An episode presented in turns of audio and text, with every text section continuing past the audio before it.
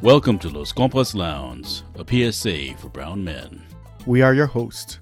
I am Raul. Yes, Javier. And this is Ruben.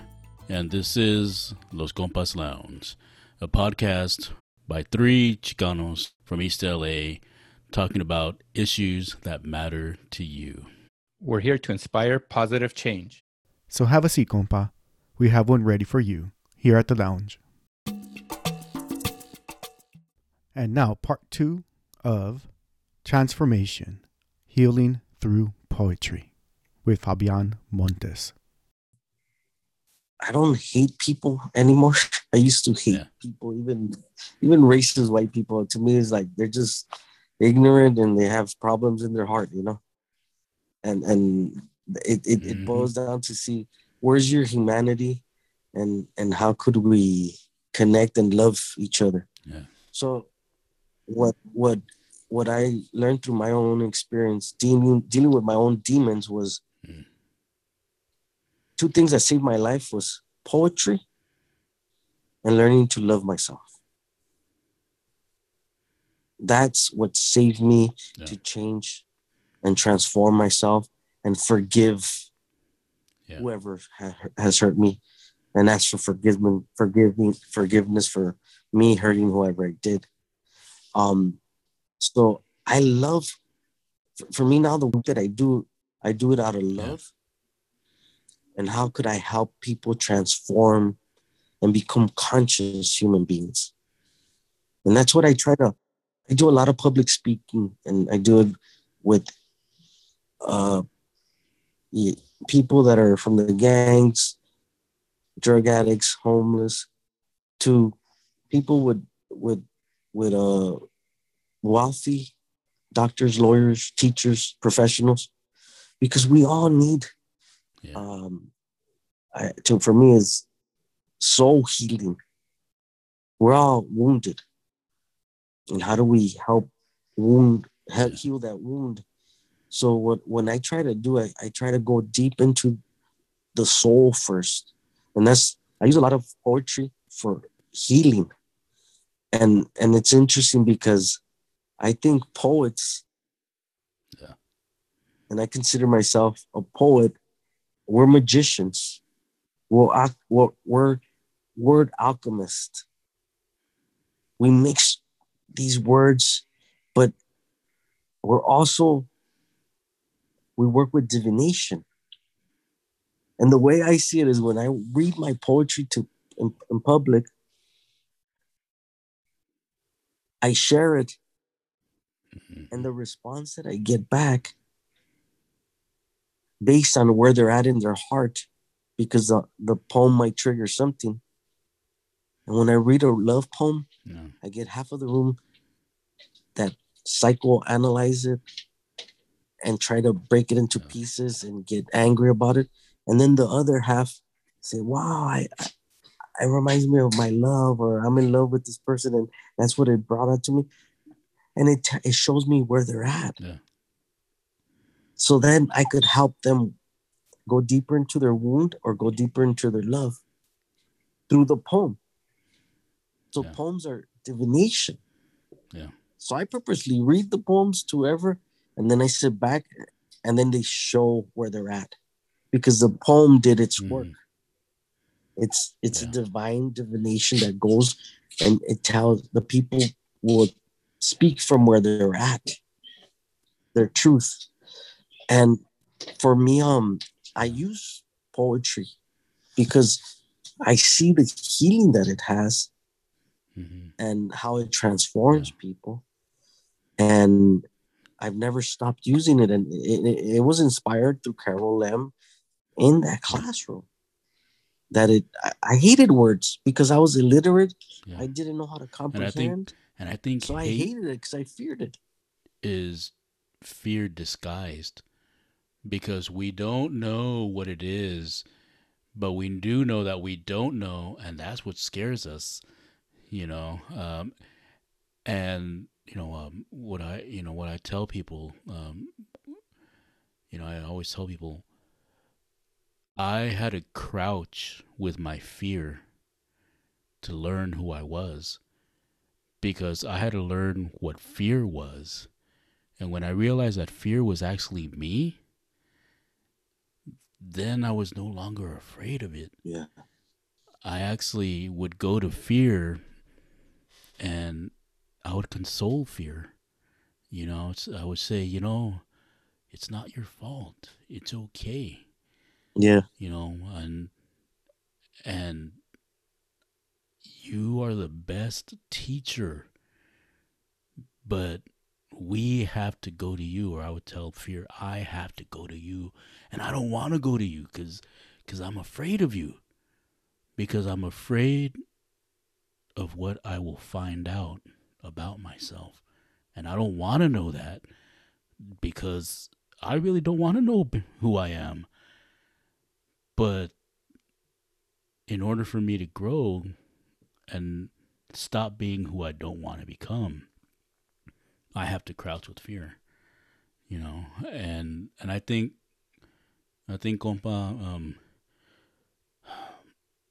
most people can't do not that they can't they don't want to do that because that's what I call the hard work. They don't want to do the hard work because hard doesn't even begin to describe what it is, you know. And um but like you know, that's where the growth begins. That's where the real learning begins, you know, and that's where where you begin to grow as a brown man, as a human being, you know, um, because you have to go through all that, dig into it, and pull it out, and then face it, and then realize, okay, all right, I know what it is. I'm going to put you back in, and I'm going to pack you down, and I'm going to start watering you because you are really me, you know. And fear is the cocoon, Yeah. and the cocoon has to open up for life to grow. Yeah, yeah, yeah. You know, and uh, you know that's what that's the beauty, right? Compas out there, that's poetry. That's the beauty right there, you know. And you know, and, and this is and we're just two compas talking, you know, and this is and, this, and you know, we're just talking the real, you know, and sometimes poetry is part of the real. I guess I'm very poetic that I, I love to speak poetically, share poetically, all of that. But and and I have to understand that not everybody's like that. But I'm that's what I love. So I that's what I'm always try to share, and I try to speak poetically because to me, what I've learned in my experience about poetry, poetry is about the heart, and we've disconnected our language with the heart. hmm So in the old, in ancient ways of indigenous people around the world, they didn't speak sentence Mhm. structure. They didn't care about that. What they cared about is how am I going to communicate here? And there's a lot, many stories of this, of how um, ancient cultures used to speak poetically or with their hands. Um, Pablo Neruda Mhm. says, before poetry, before the word, Yeah. poetry was in nature. Mm. Nature was poetry, the birds and all of that. And when I read it first, I didn't understand it. It took me years to understand what he meant by by what he said. And now I understand what he means because you could sit back and you could go through an experience. Because isn't that what poetry is? It's feeling. emotion. It's it's it's just words that are expressing your emotions. And that old saying, you know, that you hear everyone say, "Oh, I I can't express, you know, how I'm feeling right now." You don't need to express through words. You know, um, it, I mean, that just makes it easier for everyone around you to get a better understanding. But you know, it's what you what you feel inside your heart and being able to connect it with the mind, not the brain, but the mind, you know, that's for me that's the soul cycle right there. You know, that's when when your energies, your chakras, you know, when everything's like just just firing and connecting, you know, and um, for me, poetry does that, just as uh, going on a ten mile hike does that for me, you know, um, because when you were talking about Pablo, Pablo uh, Neruda, I remember reading that that you know that that as well, you know, and same thing. I'm like, I, I don't know what he's talking about. I think I know what he's talking about, but I don't know. But Yeah. but uh, you know, but I know like because I love nature. I know when I go out for my hikes, you know, or when I would hop in my hop in my car and just go out there. I know I would feel a sense of serenity and a sense of of of centeredness, being centered, you know, and I and I would write, but even when I was writing, I didn't understand what I was I mean intellectually I understood what I was writing, but but the heart and mind, Yeah. they didn't need the words because they were already there. You know, it, it, it's like it's like the mind, you know, the brain was trying to catch up to the to to the heart and the mind. Yeah. You know, the, the brain was trying to trying to catch up, and when it finally did, oh, this is great, and then then it opens up, you know, to see where the heart, where the heart and mind is.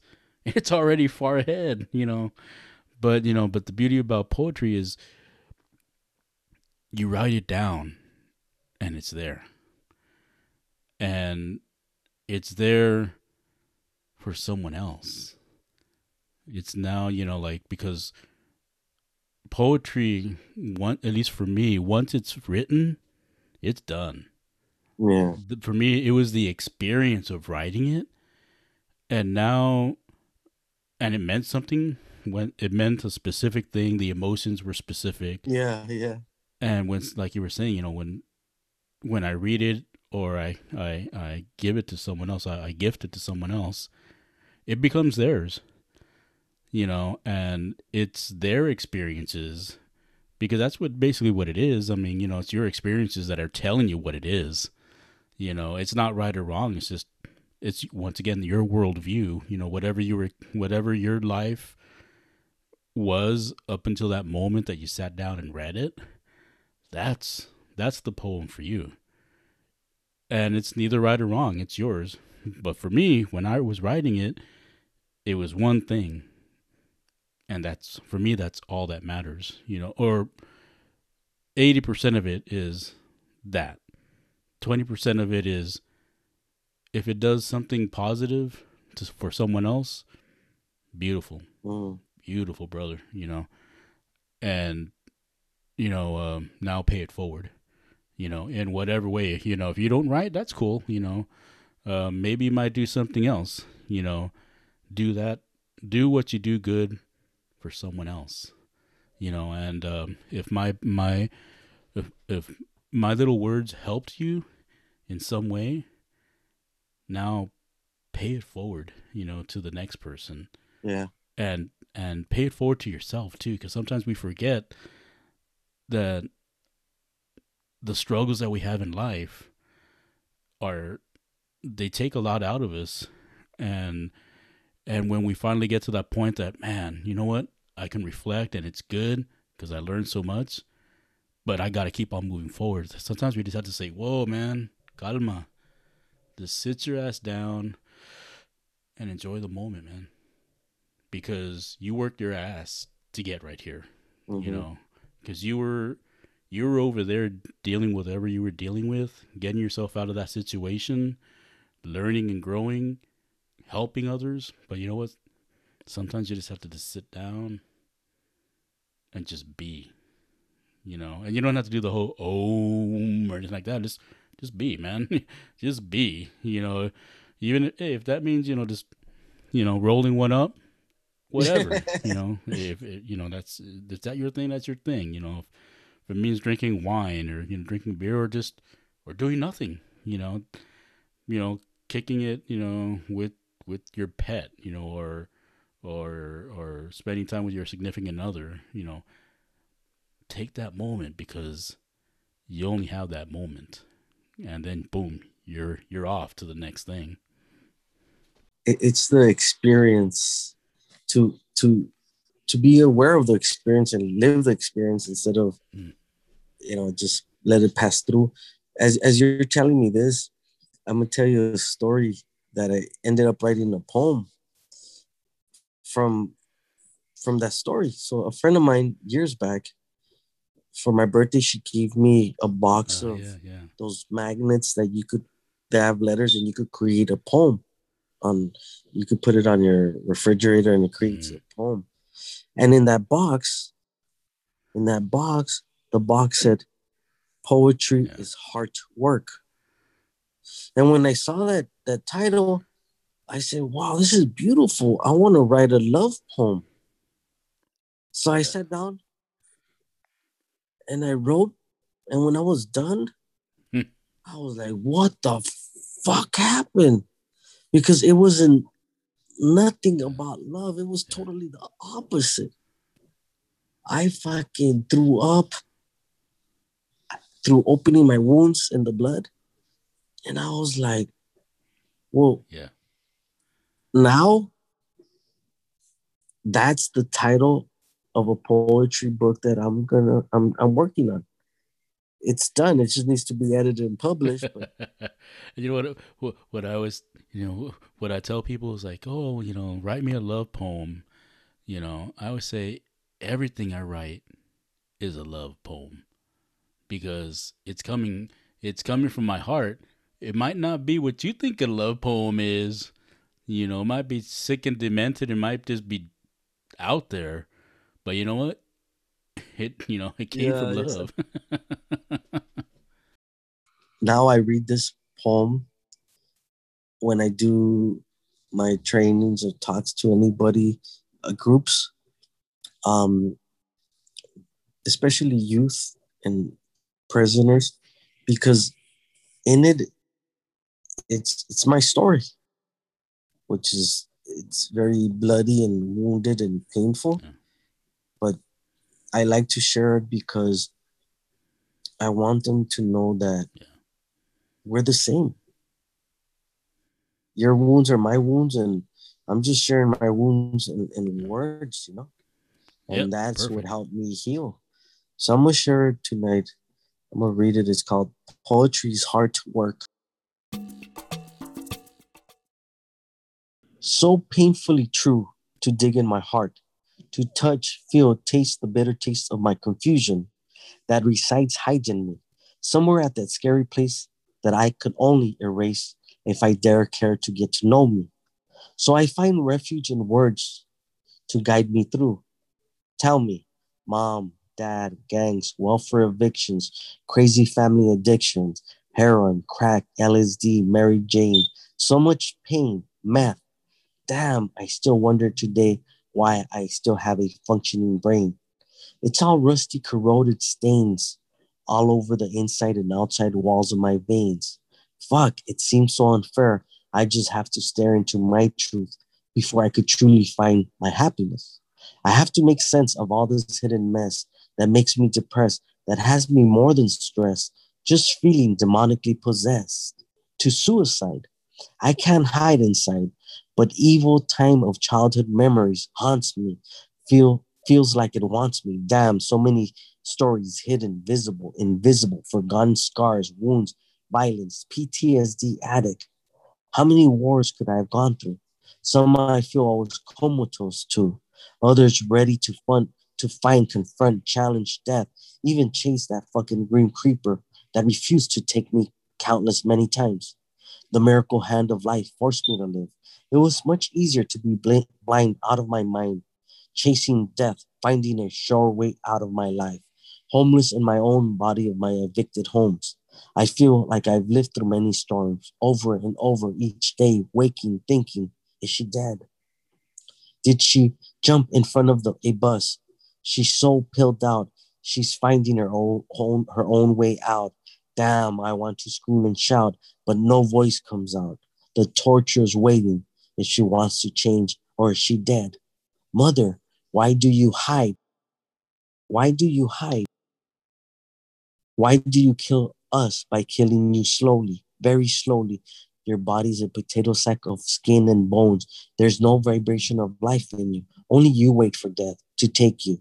But I don't want to go with you. And not only me, but five other your sons, crushed, destroyed, lost to the gang world, trying to force a joy to come out of our sad eyes. Damn, I want to reach to be old, to be a good father to my lovely daughter who has no choice. I do, she doesn't. But to live is so fucking hard. I force a smile in my bathroom mirror each morning to teach me to live, for it's so hard to take a good look. That was my love poem. oh, that was great. Thank you. Wow. Yeah, thank you. That's that's no. When I wrote that poem, my inspiration was love.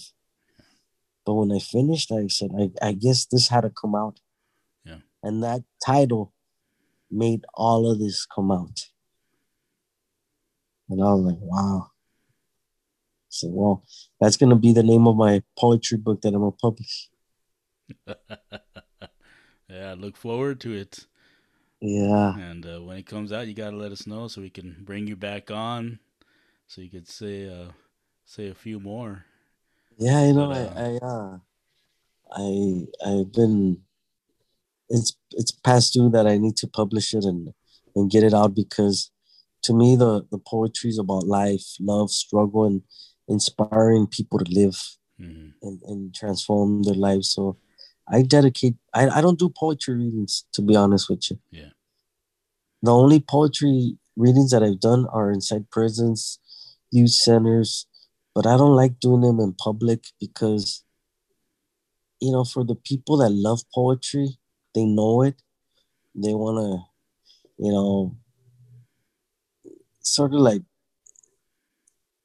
for me, I, I don't think it's for the people that need it that I write my poetry for. Yeah.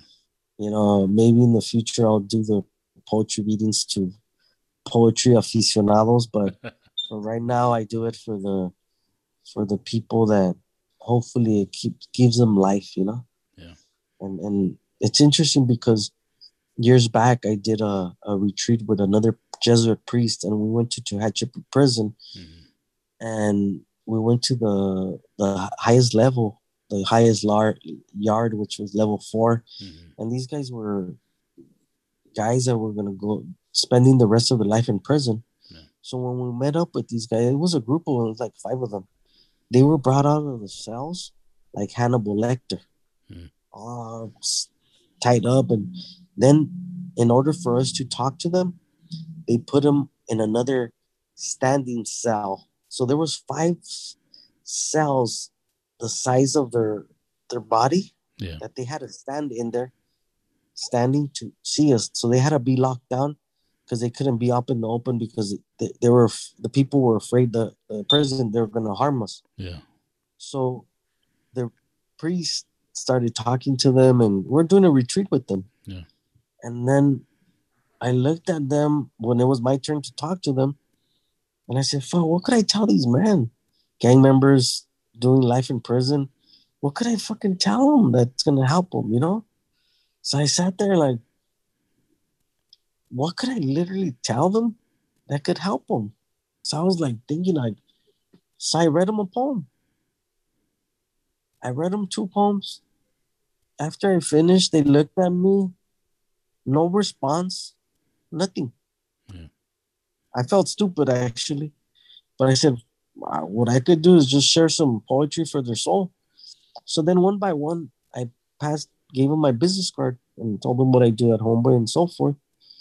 And then in, in that exchange, one of them, we we touched our hands because they, they had a little box in the in the cell that they could reach out and we touched and a tear just Hmm. went down his cheek and he told me i haven't touched a human being in uh, about 20 years. Hmm. so then así quedó i left we left. A month later these guys mailed me their poetry. And they said thank you. Check out my poems i read and if you're gonna publish your they started right sending me their poetry. Yeah. that at the moment they didn't want to talk about it, but they would write to me and send me their poems. Yeah. I was like, wow, I, I, I did do something right, you know? Yeah. But they, they're too much to talk about it there. Yeah, So yeah. they wrote to me, you know? It was amazing. Amazing. And I said, poetry does work, you know? It Yes. saves lives. Yeah, that's that's the power of, of poetry right there, man. Yeah. Because you know, once again, like we said earlier, poetry is our emotions, you know, and they're the they're the most sacred part of us. They're the most the most fragile part of us, Yeah. and they're the strongest part of us. And that's the fear coming out. And that's the love coming out. Yeah. Because sometimes the hardest thing to do, the most fearful thing to do, is to offer your heart to someone. You know, As and- broken as it is, you know? Yeah, Yeah, as it's- wounded as it is. it's still, it's still a heart. Yeah, know, yeah. no matter how beaten and battered it is, you know, it's it's still the life force, Yeah. you know, and and you're offering a reminder to those men when you go visit them, Yeah. you know, um, you're reminding them of their humanity because that's the first thing that they take away in, in there is your their and it doesn't even, it begins out here Yeah. you know and it's and it's and those nails are are are stuck into the coffins in there you know because that's what they want to they want to dehumanize you. You know and by you going in there you're you're telling them no they're not going to do that to you. Because you have the ultimate power to not let them take that from you. Yes. Taking people's spirit, you know? yeah yeah And that's to me the beauty about poetry. It it it sort of like wakes up the spirit because when you speak poetically, you're speaking from the heart and it's honestly you're showing your you're exposing your naked heart Yeah. and saying this is who I am. That nowadays we're afraid to share who we really are. hmm There's two um cultures that and I know there's many other cultures that they used to speak that way. And I use it today in, in, in talks and trainings and workshops that our Mayan ancestors used to say in Lakesh, you are the other king." Yeah, like that. Well, Yeah. the Zulu warriors, Zulu people in Africa, they have the same similar word that they say, Sawubona. Mhm. Sawubona translates that I see you. Mhm. So when strangers would walk and meet each other eye to eye, they would say Sawubona, and the other person would say Yebo Sawubona, Uh-huh. which means I also Uh-huh. see you. Yeah. So it's the same concept Yeah. in two different continents that practice how to connect with each other. Yeah. And we we're losing that connection. And to me, poetry helps us reconnect our humanity through our pain and and uh, being witnesses to that pain and accepting it and holding space for that, you know? Yeah, you know what? Um, when you said in Lakesh, um, that's what my wife teaches. You know, she teaches uh, she teaches ethnic studies uh, over here to uh, uh, high schoolers in Oakland. Oh, Um, and she and before teaching high school, she taught uh, middle school and and and uh, younger. And for at least a decade, she's been teaching her students in Lakesh. I mean, they Oh, literally every morning, you know, um, they would recite. She doesn't say a poem. She doesn't say poetry, but I say it's a poem. You know, Yeah. a song, yeah. and it was a way to teach these young chicanitas and chicanitos of their indigenous roots. Yeah. But it was really like, you know, it was more than quote unquote indigenous roots. It was teaching them about themselves, you know, and, and the self with a capital S, not the self, but the self, the soul, you Yeah. know, and, you know, um, a lot of things that we went through in East Los, these kids over here are going through it in Oakland, in deep East Yeah. Oakland, you know, and I know you come up here, you know, uh, um, you know, uh, throughout the year, you know, and uh, and and you see and you see what's going on here. The same thing that's going on in East Los, is going on here in Oakland. It's going on in in in Chukoville. You know, it's going on And in- and all yeah. over the world, you know. yeah, yeah, and mm, what keeps me going is, is knowing that there's brothers like you, you know, and sisters like my like my wife, uh, and other other beautiful human beings that are out there doing the hard work. You know, um, whether it's in the classrooms, um, whether uh, or or in the prisons, you know, or out on the streets or in the rehab centers. It's happening, you know, and um, I think a big, a, for me, a big concern is there's so few of us that are doing it that um, it's like what I just hope that the next generations and the next generations, this could be folks who are just ten or twenty years younger than us, continue this continue this work, you know, uh, because you know it does. It is taxing, man. You know, and you know it. You know, I mean, and, and you know, and sometimes we need our own retreat. Yeah. in order to after we do the retreats because it takes a lot out of us because you know it's like the the analogy I use is I go into these as a huge empty vase because they're going to pour everything Yeah.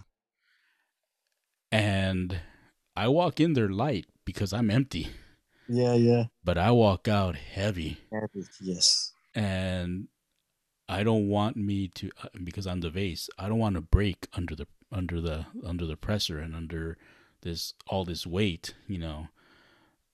And I need to go to ceremony afterwards Yes. Self care. in or self care, self healing, and once again, the analogy is all this water that has now been put on me.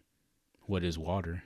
You you use water to help grow uh, the you know, the the seeds, and we do that in ceremony. And in my mind, that vase of water is the water that we pour on the rocks Yeah.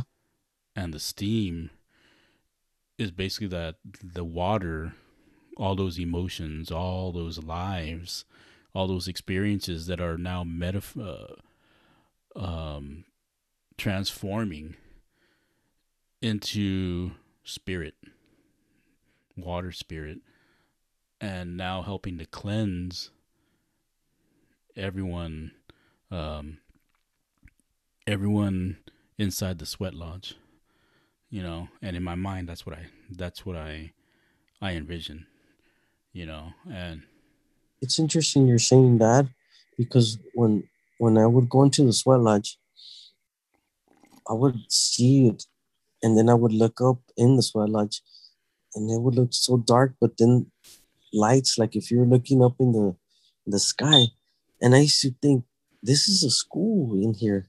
Everything you need to learn is here. The the universe, uh, how to treat each other. Everything is in here.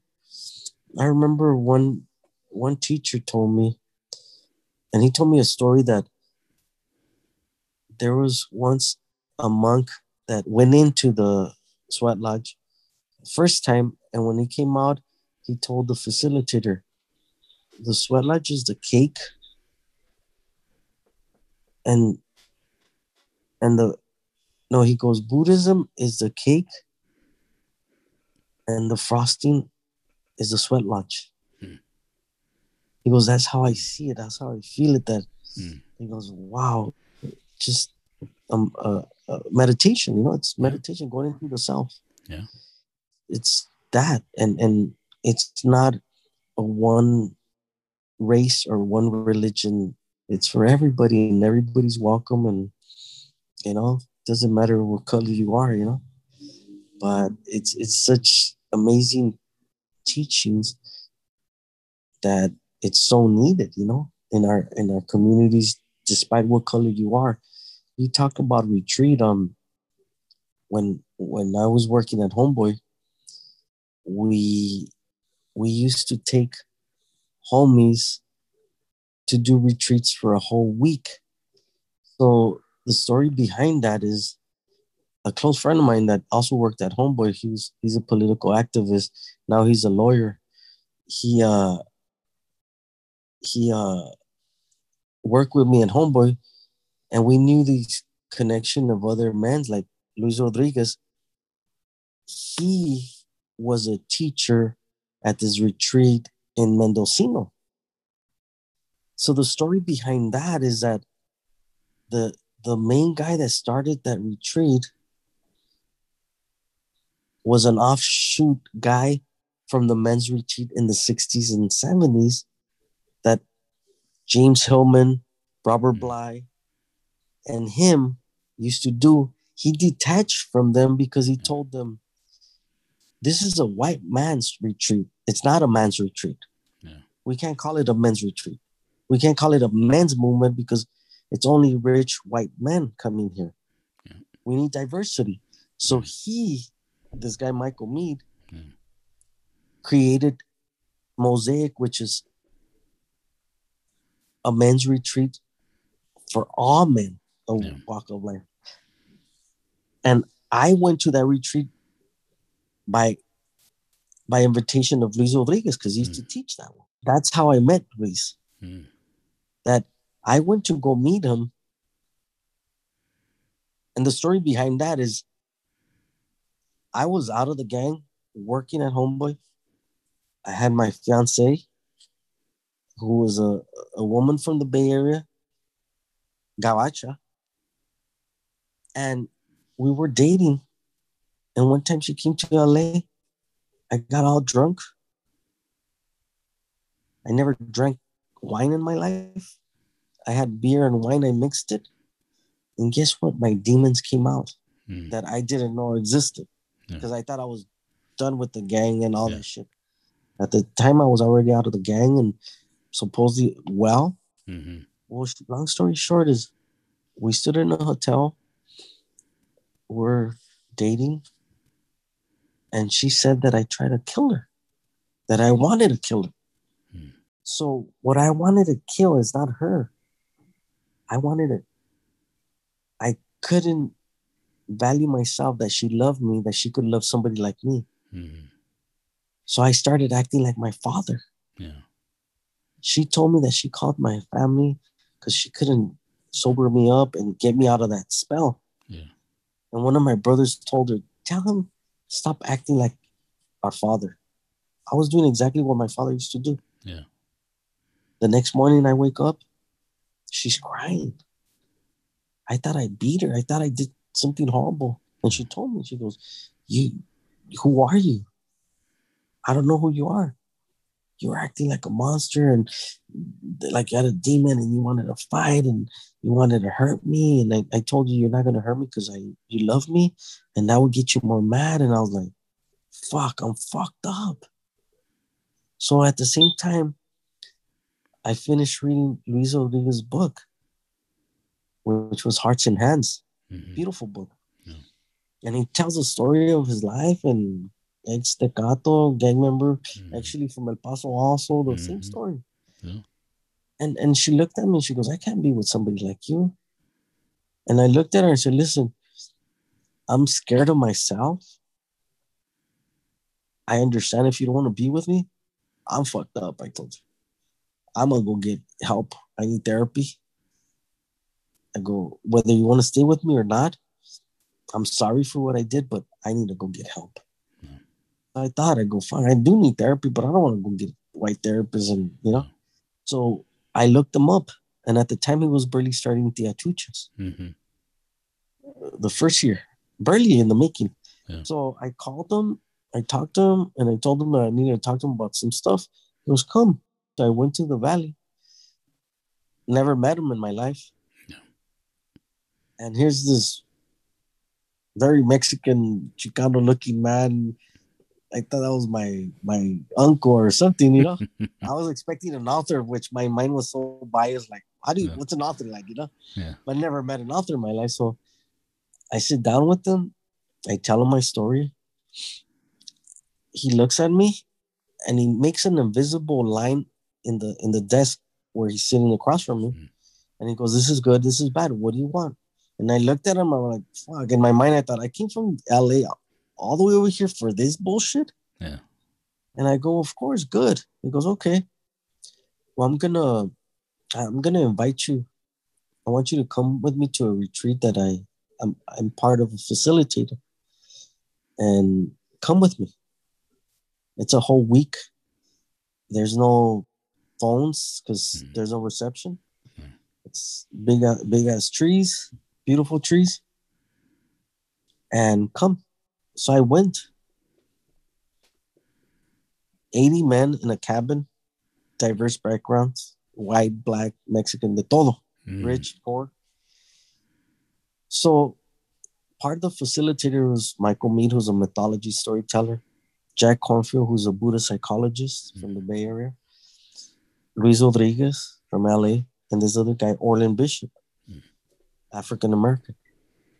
So when I experienced that whole week, they were doing soul work through poetry. Mm. So, like you said, you felt they brought your heart out, and what I felt as I was sitting in the cabin because they would sit across from us, and they would do all these amazing spiritual, psychological mentoring to 80 men for the whole week. And I felt that these men went into my soul and brought it out and showed it to me and said, Here, look at yourself. This is who you are. Hmm. And I was sitting across from them. I was like, These men are fucking crazy. so, long story short, is after that, I, I went back, but I brought homeboys from Homeboy Industries Mhm. to there. So it was about 10 homies from the neighborhood going into the Mm. wilderness to deal with their wounds. Mm. It was a beautiful disaster of magic Yeah. because race came out, gender, everything that needed to come out came out there. Yeah. And these men navigated through the soul. Mm. Um, I made I made a lot of good friends from going there. Yeah. And that was through Luis Rodriguez taking me there. Mm.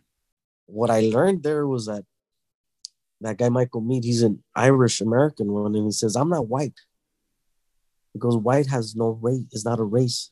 Mhm. Because I come from a powerful race, which is uh, Irish Gaelic people. He goes, those are that's where I come from. He goes, that's why I'm a good storyteller. He goes, my people have been doing that for generations. He goes, that's why I'm a great storyteller because it's from my ancestors. Yeah. And it's interesting because I introduced him, Michael Meade, to Father Boyle, and they're both Irish Americans and they're Mm. great storytellers. they're using their gift. Yeah. But interesting enough, the cost was six hundred dollars per head. Mhm. Expensive. Yeah. Well, that guy Michael Meade used to tell the rich people, "You're gonna pay f- for the people that can't afford it, because through their story, you're you're learning a lot about your life, Yeah. your sheltered life, Yeah. because they bring something different to this community. Mhm. So you're paying for them to come, for them to teach you to transform. Yeah. He amazing dude. What they weren't able to do at Fullerton, Yes. what exactly what he said, you're gonna learn from them. Yes. They weren't able at Fullerton, and for me, Fullerton is just the microcosm of Western education. Yes. That's I think why a big part of why Chicanos, indigenous peoples, people of color, why we don't always make it through. Yeah. Because they don't want to listen. Like Yeah. what I said earlier, learning is is learning to listen. Yes. You know. And when you when you hear someone else's story, it might not be your story, but those emotions, they're your emotions too. You know, and and and that's what we mentioned earlier. You know, you, you said, you know, not religion, but spirit. And for me, religion that like we both know it's it's man-made. It's meant to suppress people, you know. Uh, and my my my heart has softened over the decades, you know, Mhm. to to understand it's good. I mean, you know, religion, churches, they they're they're a space of community and, and I understand that. But you don't need a building to be in one with your spirit. That's the difference between religion and spirituality, you know. And the spirit is where humans, the being of the human being, connect. And the spiritual, you know, everyone, when you think of spiritual, people usually think of the black folks, the back, black spiritual. And that's part of it. But the spiritual is also what you have just told Los Compas in the lounge right now. It's that space. And it could be Mhm. whatever space, Yeah. you know, and it can be with whoever. And that's where you're learning and that's when you're growing. That's where you're healing. You know, the the growing begins or the growing can only begin when the healing begins. Yeah. And like we mentioned earlier, the healing is is painful. You Very. know, but that's how you become stronger. You know, and um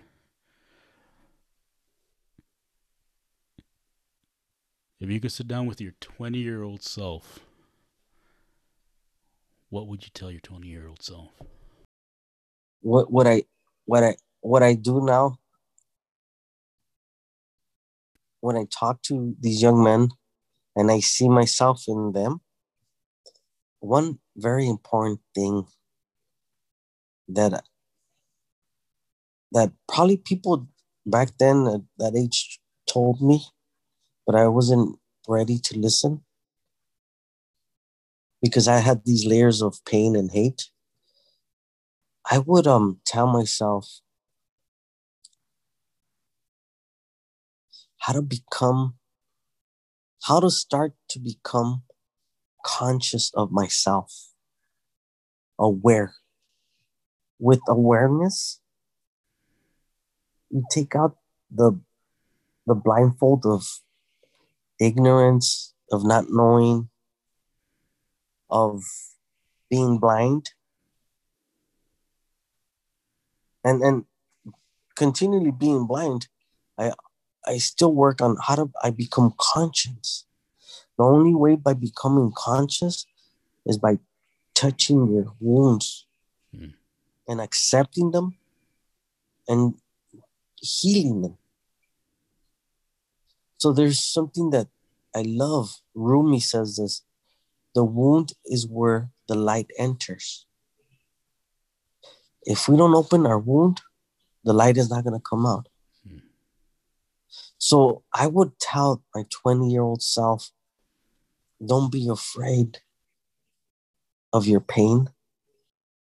Because if i would have began back then working on myself it was a process that I was just a lost child, you know. Um, I I believe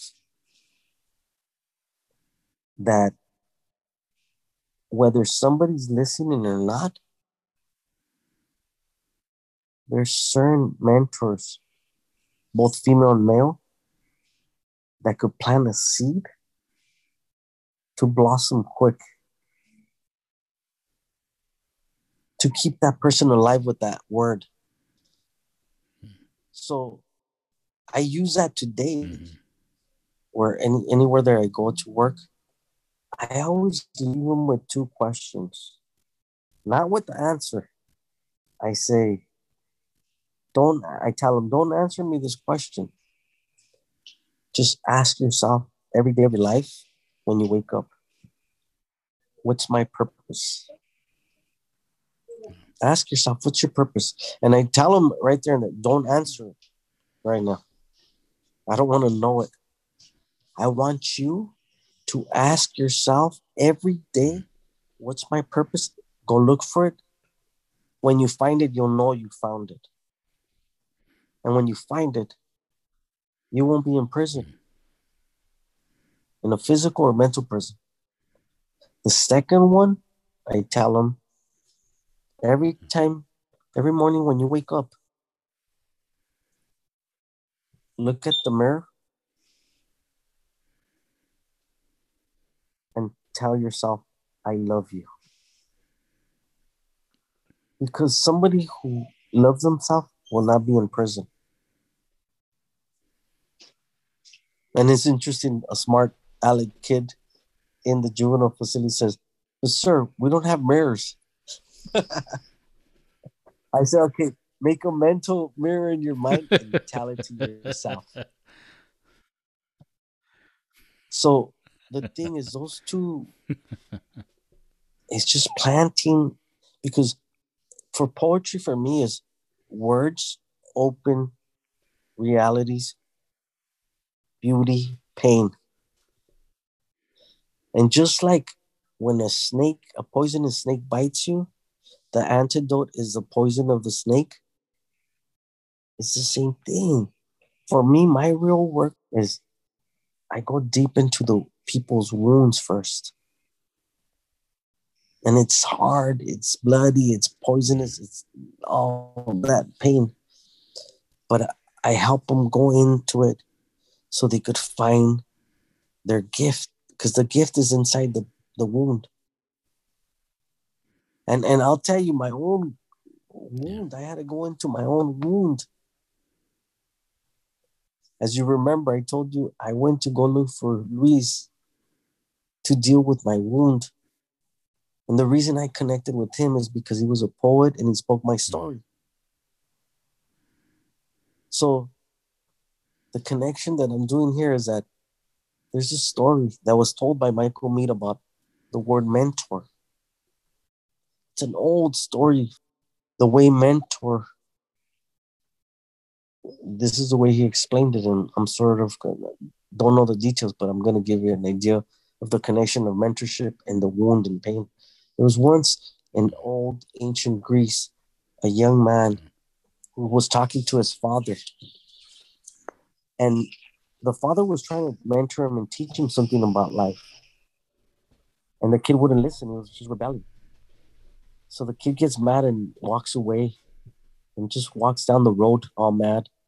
And down the road, at a distance, he sees a man doing carpentry, fixing tables, building tables, chairs, and stuff. It wasn't Jesus Christ, it was just a carpenter.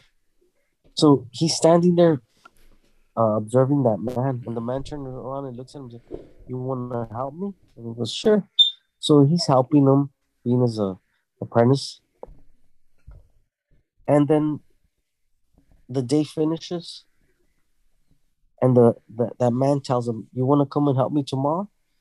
And the kid says, "Yes." So he goes back tomorrow the next day, and he's helping him. So the kid starts talking to that man and telling the things he couldn't tell his dad. Well, that man ends up, his real name was Mentor. And the only reason this kid connect connected with that man is through the art because the kid was attracted to carpentry. So I I, mm. I tell you the story to connect my own story of I went into my own wound and I went to go look for a mentor to help me with that wound. Not only with the not only with the wound, but with poetry. Poetry was the art that attracted me to him. Hmm. So there's a whole saying that the mentee looks for the mentor, not the mentor looks for the mentee. And there's where the magic Hmm. happens because the kid, female or male, will be inspired to say, I want to learn that. That's the art that connects the child to look for the mentor. And then the wounds get processed, helped by the mentor. Because the mother and the father can't deal with the wounds. Mhm. On contrary, they're the ones that wound the child for the child to go look for its purpose. For me, my mother wounded me Mhm. which she gave me my gift of poetry and philosophy.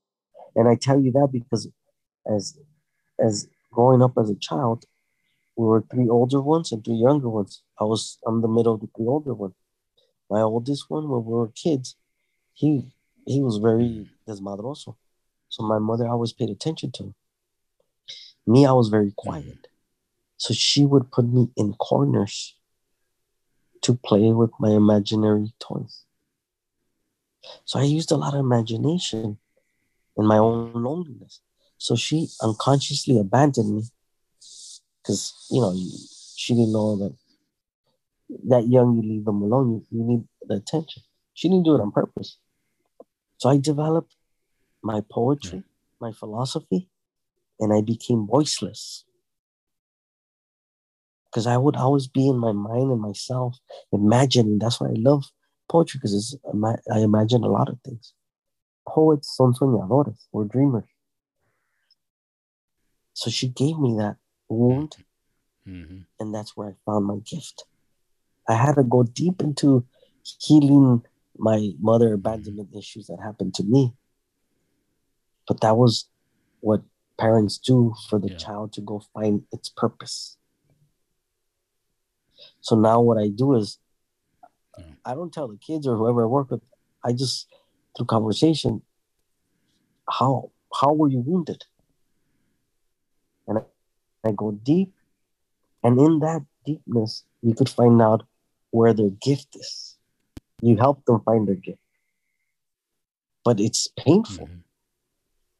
because I went through a lot of pain of of mother abandonment, mother issues, you know, through my life. But until I found my gift. So before, you know, when I was in the gang or in high school or junior high, people thought I was a mute. Now I'm a public speaker. The irony, you know, because Mhm. my voice came out, Yeah. and language and words save me. The thing that holds you down Yes. be the thing that raises you. You just have to Yeah. learn to look at it in a different way. And you know, um, as you were saying, uh, the word um, wound, you know, was in my mind. I was Yeah. picturing a wound. Yeah. Que es un wound? It's a hole. It's a hole. And the only way anything can come out is through an opening. Otherwise, it stays in there, and you never know. You'll never know that it's that it's there, or you'll never know exactly what it is. You know there's something there, pero no sabes qué. But that wound, Yes. that hole, that's an opportunity. And that gift inside you is huge.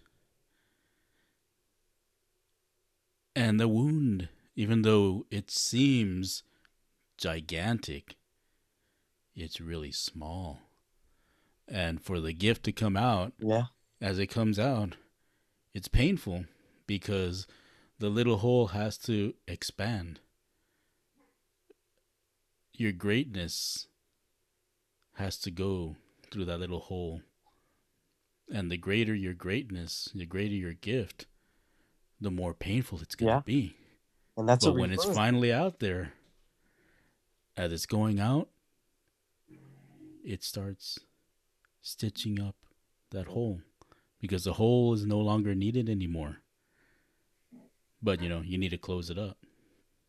So, so it's it's beautiful what you're saying, because the word healing means to become whole.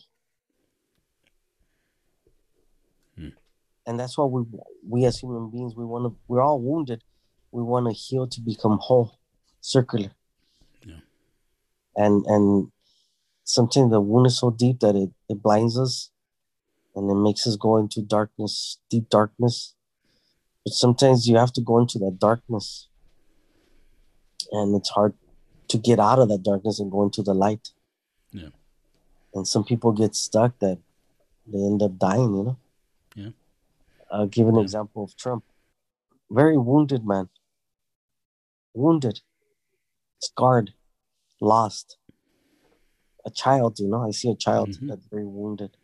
Yeah. And and he disguises with money and power. And that that's just false, you know? Yeah. Because his wound is so deep that he's he covers covers it up, you know? Yeah. And He's never he's never learned how to how to deal with it. yeah. And he allowed he allowed his fear to control him and even though he feels he's manipulating people Yeah. it's the other way around man Yeah, yeah. but pe- people are manipulating him and they're manipulating his fears of of dying alone and for him being in the spotlight is not being alone even though being in the spotlight is sometimes the loneliest place to be Yeah. That's you know true. and sometimes if we're lucky we figure that stuff out some of us figure it out when we're young sometimes we figure it out when when our 40s 50s sometimes you you don't figure it out Yeah. or sometimes you figure it out at the during your last breath. yeah. You know, um, but um, compa, I want to thank you. You know, for taking time. You know, and um, and uh, coming into the lounge and having a having a good conversation. You know, because I truly do feel that um, our plática right here. You know, Yeah. I truly believe that the listeners will be able to resonate and um, and be able to reflect, you know. And um, uh, if folks want to get in contact with you, uh, uh, what's the best way for them to get in contact with you? Um through my through my email, it's Fabian Montes, all lowercase at yahoo.com. Or if not through through Facebook, they could find me on on Fabian Montes. I do trainings, workshops, lectures. And, um, I, I, I love what I do because it's human development. As I'm developing myself, I hope I could be a mirror to others so they could develop their own selves through the mirror, you know. So I I I, I don't believe too much in titles. They don't mean much to Mhm. me, but you know, in the society we need it. But that's the work that I do is which is human development, helping human beings develop into their full potential of who they are. And you know, I, I do Yeah. next week I'm doing a training to 25 immigration attorneys on on mental health and substance abuse, and it's all going to be modeled around healing. I call it healing through law. So I'm going to provide tools for them to better serve their clients who are in deportation proceedings, but just to connect and understand who they're working with. So that's that's the work Mm. that I like to do is working with the professionals and helping them, giving them tools, and then working with the young men and women that are incarcerated and in trouble or hurt or addicted. And I wanna I wanna end it with a quick story that I that was taught to me by a another homie who was an ex a heroin addict. So he told this story. Now I use this story. Yeah. He said once there was a a homie stuck in a hole, and right Hmm. next to a sidewalk, and people were passing by, and the homie would look up and said, "Help me get out." And on the and one of those people that passed by was a priest, and he looks down at the homie, and the homie looks up. He says, "Help me get out, get out." And the priest just gives him the sign of the cross and keeps on walking. And the homie like, "What the fuck, you know?" And then another man passes, and it's doctor, and he tells him, "Help me get out." And he does writes a prescription and throws it in, and keeps on walking. Mhm. And he's like, the dude's like, what the fuck am I gonna do with this? I can't get out. So then an ex homie passes by and looks down and he says, Help me get out. The home ex homie jumps into the hole. Mhm. And the homie in the hole says, Why'd you jump in? Now we're stuck. And he says, No, I've been in here and I know how to get out. And that's what I try to do for people. If you like what you heard, go ahead and subscribe to our podcast and give us a five star review. It really means a lot and it would really help out this podcast. We invite you to visit us at loscompaslounge.com to share your ideas and suggest topics for future episodes. Until next time, compas, be proud and be brown. That's right. Be safe. Till next time.